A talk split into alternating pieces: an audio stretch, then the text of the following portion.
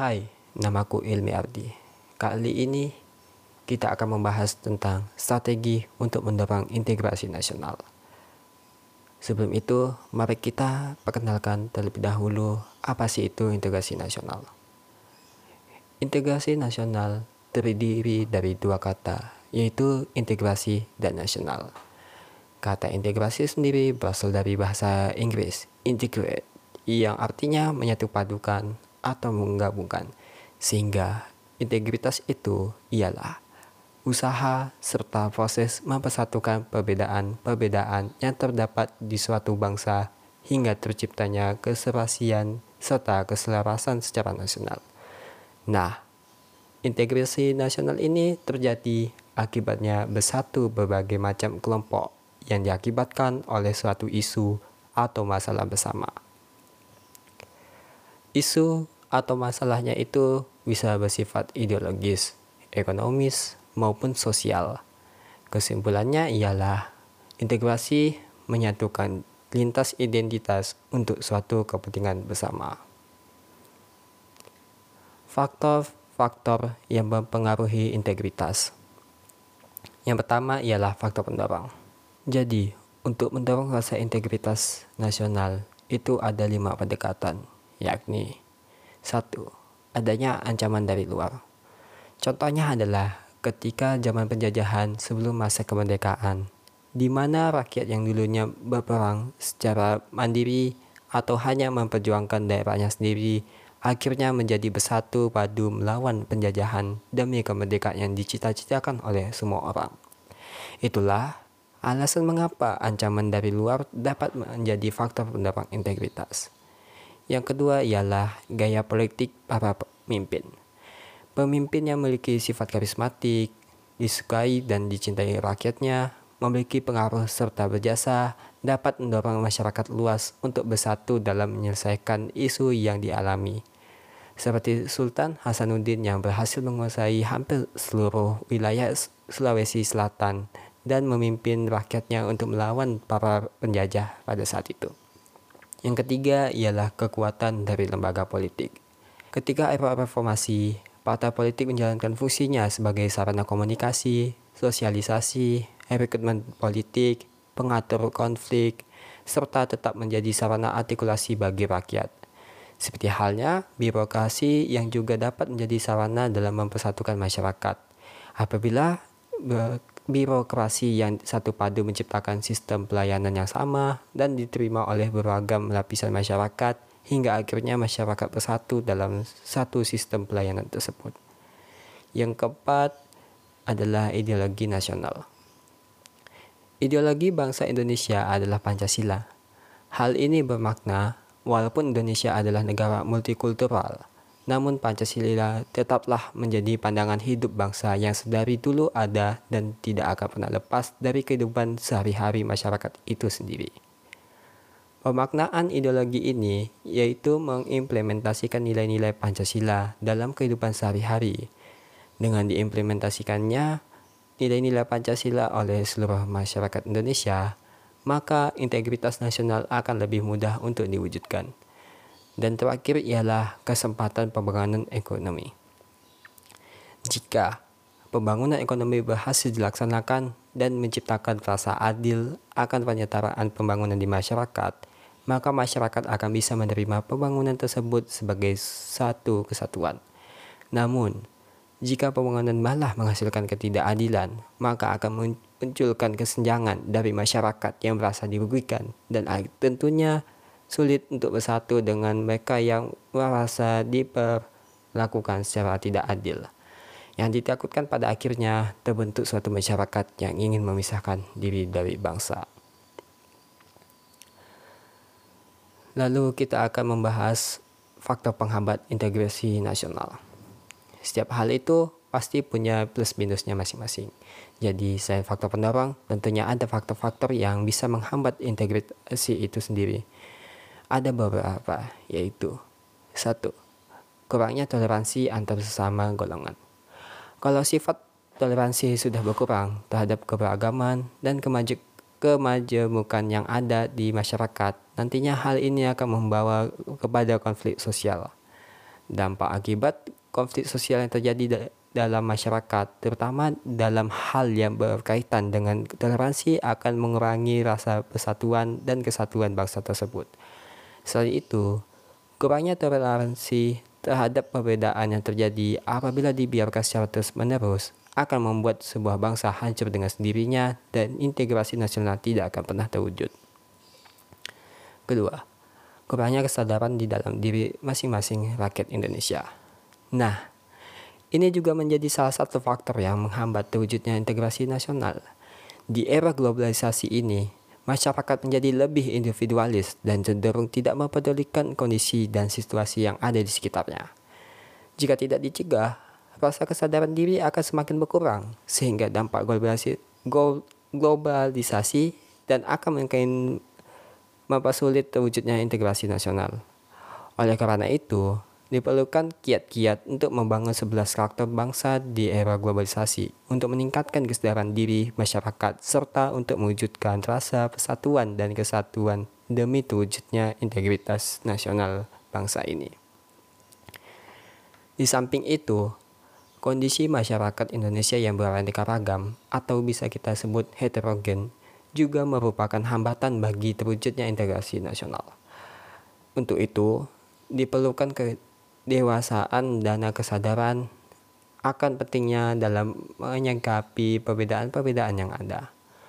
Perbedaan harus disyukuri, karena dengan perbedaan satu sama lain akan saling melengkapi.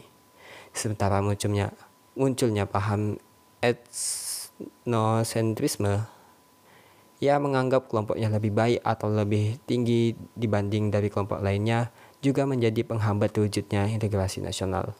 Lagi-lagi, diperlukan sikap dewasa dalam menyikapi kondisi tersebut. Lalu, apa pentingnya integrasi nasional bagi bangsa Indonesia?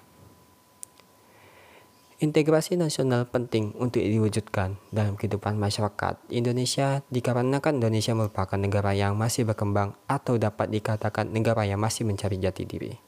Selain itu, Integrasi nasional sangat penting untuk diwujudkan karena integrasi nasional merupakan satu cara yang dapat menyatukan berbagai macam perbedaan yang ada di Indonesia. Upaya integrasi terus dilakukan agar Indonesia menjadi satu kesatuan yang mana disebutkan dalam sebuah bineka tunggal ika. Adanya upaya mengintegrasikan Indonesia, perbedaan-perbedaan yang ada tetap harus diakui dan dihargai sehingga Indonesia menjadi negara yang dapat mencapai tujuannya. Selain menghargai dan mengakui berbagai macam perbedaan di Indonesia, masyarakat Indonesia harus memiliki rasa toleransi terhadap sesama sehingga tidak terjadi konflik yang berkepanjangan yang dapat merugikan Indonesia. Menurut Al-Hakim pada tahun 2001, mengemukakan ada beberapa faktor yang perlu diperhatikan untuk membangun wawasan kebebasan kebangsaan Indonesia yang solid dan integrasi yang mantap serta kokoh. Yang pertama, kemampuan dan kesadaran bangsa dalam mengelola perbedaan-perbedaan sara dan keanekaragaman budaya dari adat istiadat yang tumbuh dan berkembang di wilayah Nusantara. Perbedaan-perbedaan itu bukanlah sebagai suatu hal yang harus dipertentangkan, akan tetapi harus diartikan sebagai kekayaan dan potensi bangsa. Yang kedua ialah kemampuan mereaksi penyebaran ideologi asing, dominasi ekonomi asing, serta penyebaran globalisasi dalam berbagai aspeknya dunia memang selalu berubah seirama dengan perubahan masyarakat dunia. Lanjut, kita akan mengetahui proses integrasi nasional di Indonesia. Untuk itu kita harus sedikit menilik sejarah ke belakang terlebih dahulu. Di sini kita akan membahas dalam empat periode. Yang pertama sebelum abad ke-20. Modal awal integrasi nasional adalah adanya rasa senasib dan sepenanggungan yang dimiliki oleh bangsa Indonesia sejak dahulu kala. Meski perjuangan bangsa Indonesia dalam mengusir penjajah pada selang waktu sebelum abad 20 dengan ditandainya adanya sifat kedaerahan. Akan tetapi, rasa nasib sepenanggungan yang ditunjukkan oleh para pejuang dan pendahulu kita telah mencerminkan adanya benih-benih yakni semangat kebangsaan yang pada gilirannya kelak akan membentuk keutuhan bangsa Indonesia itu sendiri. Kedua, awal abad 20. Pada periode ini, semangat kebangsaan sudah semakin membara dengan munculnya berbagai organisasi atau pergerakan yang menjadi salah satu titik awal kebangkitan nasional. Seperti yang kita tahu, organisasi-organisasi pencetusnya tidak lain tidak bukan adalah Budi Utomo, Serikat Dagang yang akhirnya berubah menjadi Serikat Islam, Perhimpunan Indonesia, dan lain-lain sebagainya menjadi citra bahwa adanya integrasi secara sosial dan kultural. Ketiga, dekade 1920-an. Di sini, para pemuda tampil dengan menyosong tema persatuan dan kesatuan untuk menuju Indonesia yang merdeka di dalam panggung sejarah Indonesia dengan melalui peristiwa Sumpah Pemuda pada 28 Oktober 1928, akhirnya para pemuda menunjukkan peran serta pembentukan untuk integrasi nasional. Dan terakhir ialah pasca proklamasi yang ditempuh dan diwarnai dengan berbagai peristiwa yang mengguncang keutuhan bangsa serta ancaman yang menyertai seperti halnya kasus G30 SPKI dan masa reformasi. Oke, kita sudah memasuki segmen penutup. Jadi, mari kita ringkas kembali apa yang telah kita bahas pada episode kali ini. Yang pertama, definisi integrasi berasal dari bahasa Inggris yaitu integration dengan arti keseluruhan atau menggabungkan. Yang kedua, Integrasi nasional itu hasil usaha dan proses dalam mempersatukan perbedaan yang ada pada suatu bangsa hingga terciptanya keserasian dan keselarasan secara nasional. Yang ketiga, faktor-faktor pendorong integrasi secara garis besar adalah adanya ancaman dari luar, lalu terciptanya pemimpin yang karismatik untuk memimpin perlawanan dari masyarakat, berkembang menjadi organisasi atau lembaga politik, dan terciptanya ideologi nasional sebagai cita-cita bersama hingga akhirnya upaya penyetaraan pembangunan di seluruh daerah suatu bangsa itu tersendiri. Yang keempat, sementara faktor penghambatnya secara garis besar adalah kondisi masyarakat yang berbeda-beda atau disebut keheterogen hingga kurangnya rasa toleransi antar sesama golongan ditambah lagi kurangnya kesadaran di dalam diri masing-masing masyarakat Indonesia sebagai efek samping dari globalisasi. Yang kelima, pentingnya integrasi nasional karena suatu cara yang dapat menyatukan berbagai macam penting perbedaan yang ada di Indonesia dan sebagai jati diri dari bangsa kita yang masih berkembang ini. Dan terakhir ialah proses terbentuknya integrasi nasional.